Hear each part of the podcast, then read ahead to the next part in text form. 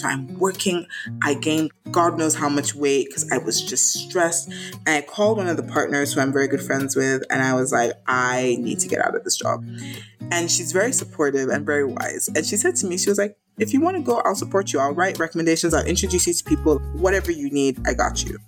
She was like, but you need to know, Tola, that a lot of the pain and stress you're feeling is you. It's not McKinsey, it's you.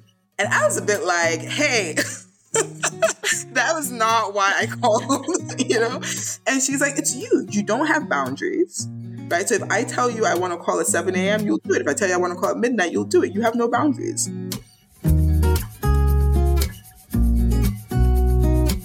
Hey everyone, this is Ashley Menzies Babatunde, your host and resident storyteller, and welcome to another episode of No Straight Path the highs, the lows, and the lessons learned. No Straight Path is brought to you by the HubSpot Podcast Network, the audio destination for business professionals. We are digging into the human stories behind success, and my hope, as always, is that you leave this conversation inspired, motivated, and excited about your journey. Today, we are continuing our conversation with Tola Sunmonu Balogun, the incredible storyteller, podcast host of Return to Self, and partner at McKinsey and Company. In part two of our conversation, we talk about Tola's journey to partnership and how she had to do a lot of personal growth to remain true to herself as she navigated a really high pressure career. Another beautifully honest talk, and I just can't wait for y'all to hear this conversation, so let's get to it. I do want to get to just some things about your career because you did mention that you did not like or you hated consulting. Hated. Did not want to go back, decided to go back. You said you grew to like it. Can you mm-hmm. tell us a little bit about that journey? Because perhaps there's someone who was in your position a couple of years ago. They're in consulting mm-hmm. and mm-hmm. they're struggling with that. You know, tell us a little bit more about that journey. Yeah, no, for sure. Let's take it back to Stanford. Like I said, excellence was a value, right? And coming out of Stanford, I had no idea what I wanted to do, but I know that whatever I wanted to do, it had to be prestigious. Mm-hmm. And so I don't know, I went for like, I don't know, it's probably some career talk, I don't remember. And it was about consulting. And someone said, McKinsey is the best consulting firm in the world. And I thought, okay, I'm going to go work there. That was it. There was no there wasn't really much thought process. It was like, okay. And so I applied for because at the time they had a test that you had to take. So I applied, I did the test and I failed the test. And I was like, I failed? like how? How is this possible? And I think at the time I applied for BCG and Bain, etc. And I didn't get into any of like the big three, as they call them. But I did get into another consulting firm, which was a offshoot of one of the big three, but focused on nonprofit consulting. And so I went there, and I say that story for the following reason. I think when I got there, part of the reason I didn't enjoy it was also me.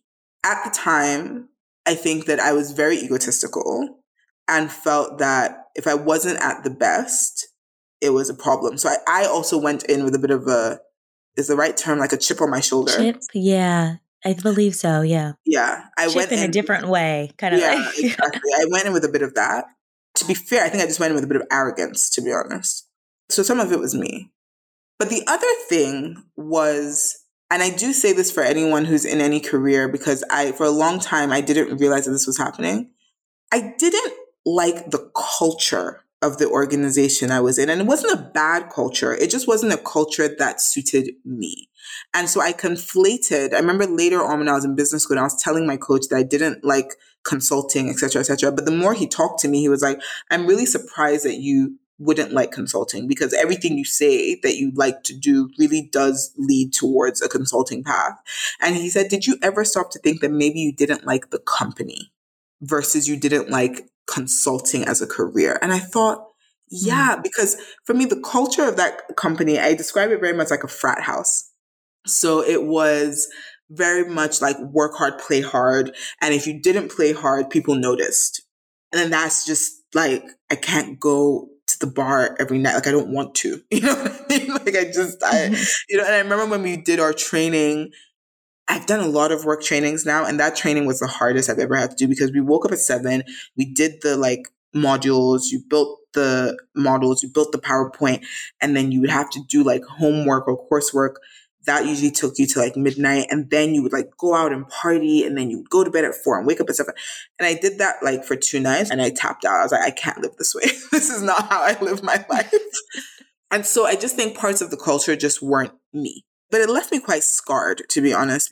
Because of all of that, my arrogance, not really fitting into the culture, consulting is also a very people oriented business. Mm-hmm. I also wasn't doing well at the company there would be days I literally just would not want to get out of bed. And so even at that age, I told myself, and I, I will never do a job that I hate because why? Right? Like it's why, you know? as we said earlier, I view the world very much as my oyster. I don't see boundaries and borders. So why would I ever do something that I hated? It didn't make sense then and still doesn't make sense to me now. So at the time, I left and I moved back to Nigeria because I was also very into agriculture. I I don't know if you know this, but the whole time we were in Stanford, I was running a nonprofit. So I was running a nonprofit I, in Nigeria, yeah. yeah, and it was very like agricultural focused. And so I was like, I didn't want to do the nonprofit full time for many reasons, but I was like, let me still get into the agricultural space. So I moved back, worked for a lovely startup. I was the fourth employee. It was great. Like we literally built this thing from scratch. And at the time when we had financed farmers on 100 hectares, we were like, this is fantastic. And I just literally yesterday ran into my former boss at a restaurant and they've done 65,000 hectares, right? So it just was, it was great time, great two years of my life. I did that and then I went to business school and I get to business school and everyone, I mean, well, I guess in law school, you all know you're going to be lawyers, but at business school, I was just shocked that everyone knew what they wanted to do. Like people knew that they wanted to go into banking or consumer goods, or they wanted to go into tech, or they wanted to start their own company. And I was just like, I'm in, again, excellence. I'm in business school because I know that like part of being a good professional is going to a good business school. So that is why I'm here. like there was no, there's no other thought process. No, like in my mind, it was like, wow, like you guys are really here to like launch careers. Like I'm here, really, I am here to have this on my resume. Like that was my mindset at 24. I then very quickly realized that business school is very much about finding a job and very much about switching careers if you've already had a career that you don't want to be in. So we get to campus, I think in July or something. And then by September, people are already recruiting. And in all of this, I had gotten married when I came, when I moved back to Nigeria. So when I was at business school, I was already married. And so I knew that I didn't want to stay in America. So I knew that I wanted to go back to Nigeria. So that part I knew. But I had no idea what I wanted to do. So all these people recruiting, I was in Cuba having a good time. I was living a very different business school experience. And then January rolls around and I'm like, Tola, you really need to start recruiting because people get offers in March and then you intern over the summer. So at the time, the firm I'm at now had reached out to me and I had said I wasn't interested because I just, like I said, I, I was a bit turned off from the consulting thing. But then I thought, oh man, I need to get a job in Nigeria and I need to get a job ideally with an international company just so I don't have to deal with some of the challenges of working for local companies. So I thought, fuck it. Literally, I thought, fuck it, I'll do it. I'll apply. And so I ended up applying to McKinsey. Mm-hmm. And I applied to McKinsey, I applied to the World Bank, I applied to Dalberg. And I also applied just randomly to LVMH in New York. I'm like, maybe a career in luxury could be interesting. So I got offers from McKinsey, World Bank, and Dalberg. And I did two internships that summer. I did McKinsey and I did the World Bank, all in Nigeria, or an offshoot of the World Bank. I did the IFC.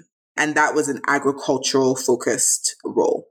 So I was like, okay. let me try this McKinsey thing, but also let me see if I want to continue in agriculture. And my, and my former company had also given me an offer to come back. So I was like, okay, I have options. So over summer, I did McKinsey, I did the World Bank. Both were good and challenging in their own different ways.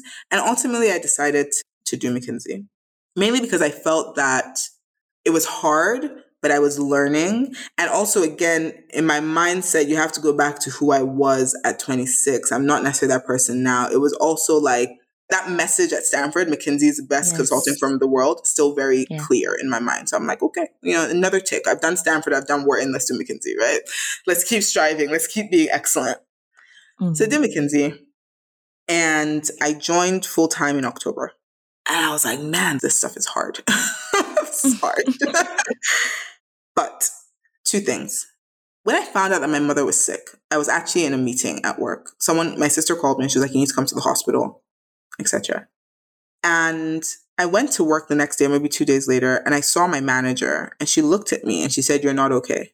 And I burst into tears. And she like put her arm around me, moved me into a different room. And um, thinking about it actually makes me so emotional. She was so humane. She mm was like. What is wrong? I told her what was wrong. And I was like, I just feel that I need to be with my mom. And she said, Say no more. Hand over your work stream, get on a plane, go. And I don't know many companies that do that, to be honest. Like there was just no question. She was like, leave. Mm-hmm. We will figure it out. We will get the job done. And so I did. And I left. And I left for six months. My mom was alive for 10 weeks between when she got her diagnosis and when she passed away. And then after that, I had to grieve and also take care of business. I, I went and I ran her school or co ran her school for a little bit with one of my sisters. And so I left for six months and I came back and like it was like nothing had changed. It was still a very open, welcoming community. I came back and I started my job and people asked me if I was okay. And there was just, there was a sense of mm-hmm. humanity that I mm-hmm. saw in these people that for me was very striking. And I thought, okay, these are good people. like, these are good people. Like, I can stick around. Like, these are good people. And then I was also very good at my job. So, as an associate, I joined as an associate and I became a manager. I started playing the role of manager within a year and I became a manager within 18 months or something like that. And usually it's like two years, two and a half years. Okay. To make manager. So it was good you know and that was and again remember who i was at 26 27 like that was all i needed. I just needed to be excellent right? So i was like i'm excellent yeah. and the people here are cool. Like they have real hearts and they're also fun. Like i would party like i still party and like hang out and and stuff with with my coworkers and not in a forced way that some people have to do with coworkers. Like these are mm-hmm. genuinely my friends right? So it was like okay this is cool. I can i can do this. And then i became a manager and I realized that being a manager and being an associate are two very different things. and mm. I was not a great manager. I started to not be excellent. And that was really hard. And that was when I had sort of this come to Jesus moment where I was like, I need to be able to really separate who I am from like external accolades because this was showing me that external accolades can come and go, but I need to remain centered and anchored and be who I am, regardless of all that stuff happening around me. Mm. So I'll be the first to tell you, as a manager, I was not a great manager. I used to micromanage. I used to get frustrated with my teams. I did not manage up well. So, like the first six months of being a manager, not good. And there were moments I thought of leaving. And I remember like one time I really was, I think it was during COVID, especially because now it's lockdown and all the good things of consulting are gone, right? Like I'm no longer traveling. I mean, I used to have projects in Mauritius, Ghana, London, like all of that stops, right? so I'm like stuck in, yeah, all the perks. So I'm like stuck at home and I'm just working as we all were. I think during the pandemic, everyone just worked really hard. So I'm working. I gained like God knows how much weight because I was just stressed. And I called one of the partners who I'm very good friends with, and I was like, I need to get out of this job. Like, this is not working for me. And she's very supportive and very wise. And she said to me, she was like, if you want to go, I'll support you. I'll write recommendations. I'll introduce you to people. Like, whatever you need, I got you. She was like, but you need to know, Tola, that a lot of the pain and stress you're feeling is you. It's not McKinsey, it's you. And I was a bit like, hey, that was not why I called, you know? And she's like, it's you. You don't have boundaries. Right. So if I tell you I want to call at 7 a.m., you'll do it. If I tell you I want to call at midnight, you'll do it. You have no boundaries. And she's like, and you will go to another job, and it won't be as stressful as McKinsey all the time, but it will have stressful moments. And you will feel the same way. And you'll be like, crap, I left McKinsey to come here and I'm still feeling this. And that really stuck with me because I thought, yeah, if I went to another job, because McKinsey has a lot of perks. Like I said, great travel. I really like the people.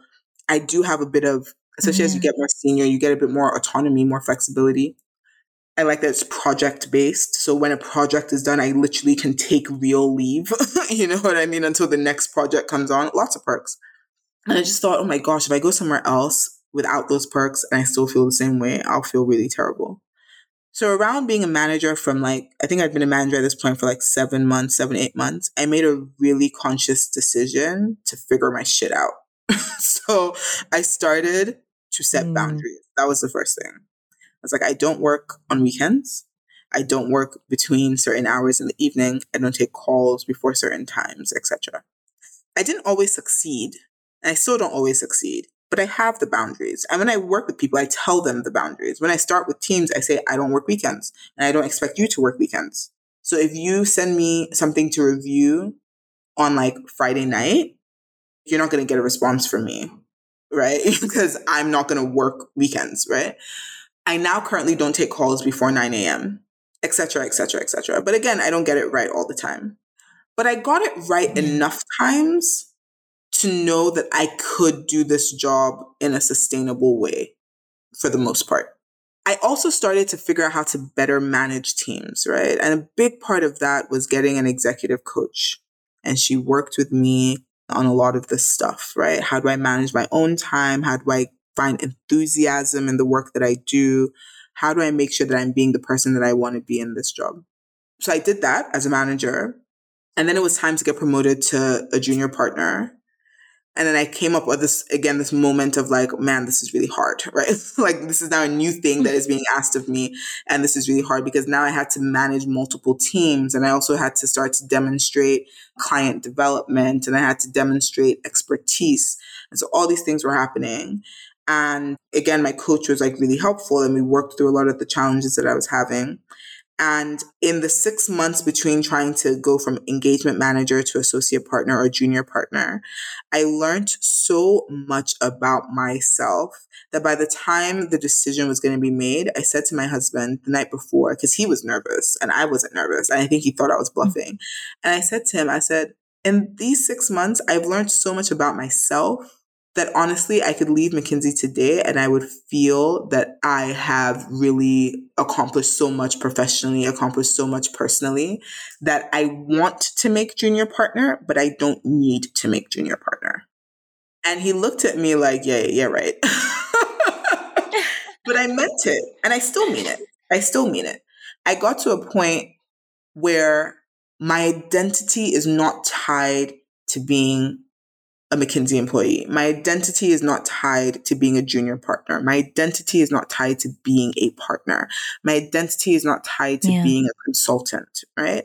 I am who I am, and these things are like layers on top. And that is why I'm still here. Because if I hadn't come to this realization, one of two things would have happened. I would still be here, but I would be lost.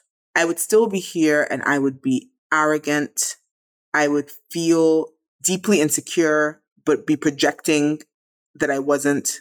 I would be deeply anxious and afraid all the time that this title and this prestige and blah, blah, blah could be taken away and I wouldn't be free. Mm. So that is one way this could have played out. And the other way that this could have played out would have been that the pressure would have gotten so much that I would have quit. And both of those scenarios don't align with my values, right? I don't want to be somewhere and be quote unquote successful, but I can't recognize myself in the mirror. And I also don't want to ever feel that I quit something because it was too hard. And so where I am now is I'm constantly trying to make sure that in this work, I am doing it with enthusiasm I am doing the things in the job that give me energy.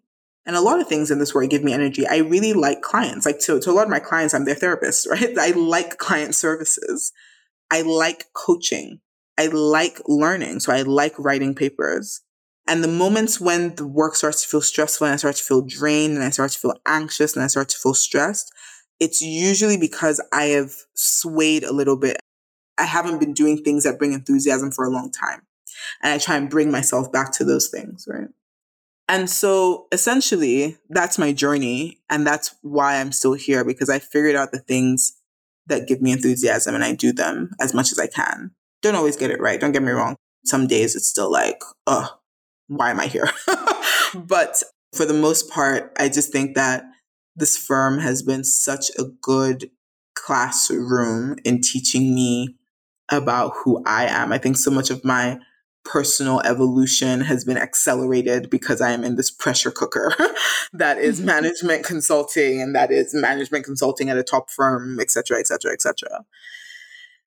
So, yeah, that's why I'm still here. That's my career journey. I didn't remember the original mm. question you asked me, by the way. I hope I answered it.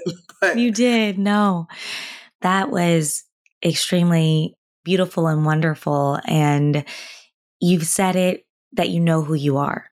Yeah.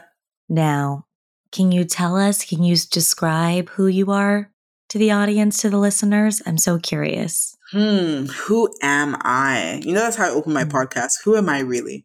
I know you do because and I love it. who am I really? I think I'm someone who is authentic, or at least I try to be. I think what you see is what you get. I am someone who I still do strive for excellence. I just don't define myself by it, but it, it is still a value. It's still there. I am someone who increasingly, I don't get it right all the time, but increasingly more and more, I think of myself as someone who's centered. And I do think of myself as someone who's bold. Now, there's also another part of me that is none of these things. And it's funny, I was just talking to my coach about it because this other part of me has been showing up more than I would like. I want to name her actually because I really genuinely feel that it's another version of me. there is another part of me that is not confident, that is fearful, that is anxious, that is silent, that's doubtful. There's a part of me that feels like an imposter sometimes. And that Tola, I think has always been there. But in the recent months, she's been getting more airtime than I would like. so she has been showing up at work in ways that make me uncomfortable, in ways that make me feel out of sorts with who I really am. I don't know why, right? I don't know if it's because right now in work, I'm doing some, I, I am stretched at work. Like I'm doing things that are a bit outside of my comfort zone. So maybe there's some of that going on. I am working towards a promotion. It might not be this year, maybe next year, but I, I am working towards a promotion. I also just took six months off to have a baby. So maybe part of it is like I'm sort of relearning the ropes. But I would be lying if I said that that person is not a part of who I am. Yeah. And what I'm trying to figure out now is how to I was gonna say how to shut her down, but but what I'm actually trying to figure out is how to get to know her and to be kind to her and to understand her and figure out how to heal her because there's something going on there that I haven't mm. spent enough time with. But I know myself enough to know that when I am impatient, when I am hesitant to express my perspective, when I am hesitant to be authentic, when I am acting in fear, I know myself enough to know that when I'm doing those things, that's not who I am. Yeah. That is a version of me that is dealing with some things and is showing up and showing out. And ultimately, you know, I think I have to embrace her and heal her, like I said, and get her to leave me alone. and then I can, I can be we and then I say be, goodbye. yeah, I think we need to we need to part ways. We need to have an amicable breakup. but she's there and she was showing out yesterday. I had a work thing yesterday and I didn't feel that I really brought my true self to that meeting. And I was actually in a lot of shame after the word I actually use is when that version of me comes out, I feel that I betray myself, like my actual self, because this new Tola isn't who I really am. So when she shows up and I return to who I am, I feel mm-hmm. like a sense of betrayal. Like, damn, like I've betrayed myself. And with that comes a lot of shame and loathing and just kind of like, you know what I mean? Just, eh, I'm just really, really, really hard on myself. I was going through that last night and early this morning. And, you know, I had to really talk to myself. I, I was listening to one of Jay Shetty's podcasts and, and, I was like, I gotta really like listen to what this man is saying before I lose my mind. and I just reminded myself that, you know, everything is here to teach me something. These are all experiences that are designed to make me a better person, all experiences designed to get me to know myself, and they're all not permanent, right? Like impermanence is real. And so I've been trying to really just process that, but it is hard. She has been showing up more often than I would like. But we'll, yeah. we'll maybe we'll do a part two of this and I'll let you I'll let you know if she's taking over. Listen, exactly, exactly. You have to come back on and tell us how you managed her if you had that amicable split. Mm, mm. And I am just curious about your purpose when it comes to the work you want to do, the life you want to live. You know, you mentioned your mom living a very purpose driven life. And I'm just curious about yours. Ashley, Ashley, Ashley. You know, this is a interesting. No, it's a, it's a really interesting question because I've been asking myself too. What is my purpose? So again, I'll take you back to when I was going from manager to associate partner. One of the things my coach and I worked on that I really dealt with was okay, my motivating force for most of my life has been fear of failure I want to succeed because I don't want to fail, because failure just seems like the worst thing that could happen in the entire world. Oh my goodness. And so, again, the degrees, the work, all of that was very much fueled by fear of failure. And it worked. I'm not going to sit on this podcast and say, oh, it was terrible going to Stanford and Wharton and working at top companies. Like, no. But the anxiety of it was not fun especially school honestly was never really that hard for me. So I think that's why like fear of failure could continue to propel me in a way that was sustainable. But work was hard, right? So fear of failure really became very much pronounced. And so anyway, when we had this discussion with my coach and I was like, yeah, you know, I think I've really worked through this and I am no longer afraid to fail, right? Like I like I said, I want this stuff, but I don't need it. And she said, okay, that's fantastic. And she said, so what motivates you now? What is your why now? And I looked yeah. at her and I said, I don't know. And that was, was I pregnant then? I think that was maybe two years ago now, or a year and a half ago. And so now that I've actually come back to work, because I came off of maternity leave in January, I've been asking myself this question like, what is your purpose? And are you currently living in your purpose? Because now you're living in a world where you you do feel more free. You don't feel as driven by fear. You don't feel as driven by anxiety. You are being more of your authentic, vulnerable self. So that's great. Fantastic. Kudos. Pat on the back. But what is all that for? Right? Like, what is the mm-hmm. purpose? What are you meant to achieve in this world? What are you supposed to do with this one messy life that you have for which you don't know when your last day will be? Why are you here? And I could make up an answer for you and your listeners, but the honest truth is, I don't know. Yeah. I'm still trying to figure it out. I think that there is a part of me, I'll tell you the things that I'm curious about. I listened to this fantastic podcast where a lady, I don't remember her name, but she gave a talk on purpose. And she said someone came up to her afterwards and said, gee, thanks, you just made me really hate my life. And she said, why? And the woman said, because I don't know what my purpose is. And you made it seem like if you don't know your purpose, then like, you know. Yes. yes. You know, you're the, talking I, about Elizabeth Gilbert. Was it? Okay, That's what you're talking about. Yeah. It was Elizabeth Gilbert podcast. It was on Super Soul Sunday, Sunday you know, with Oprah. Oprah. There you go. Yes, we love Oprah. And Oprah yes. interviewed Elizabeth Gilbert. Elizabeth Gilbert. You know, there she you. is an excellent author who I, I, love her so much. Exactly. Yes. So I know what you're talking about. Yes. Yeah. And she said that after that, she started to not only talk about purpose, but also talk about curiosities. Like follow your curiosities because some people are, are, like my mom who from the age of nine knew that they wanted to teach and they wanted to teach in a big way and they wanted to own their own school and like educate all these people. Fantastic. I don't know what my purpose is but i'm curious about a number of things and i'm trying to follow those curiosities. So recently i've become well, maybe unsurprisingly, I'm very interested in storytelling, but I've recently become quite curious about storytelling through film. And so I also feel like when you say these things and you're open about these things, the universe, God, whatever you want to call it, will place interesting opportunities in front of you. So last week, I actually met an executive producer. I was at an event and I was talking to someone, and turns out he makes some um, reality TV shows in Nigeria, a lot of very successful shows, like game shows.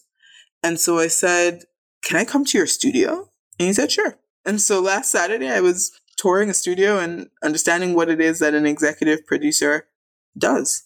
I mentioned it in passing, and one of my friends told me he has a friend who makes documentaries. And so he introduced me to her, and I'll try and meet up with her next time I'm in the States. So I don't know. I'm not stressed out that I don't know.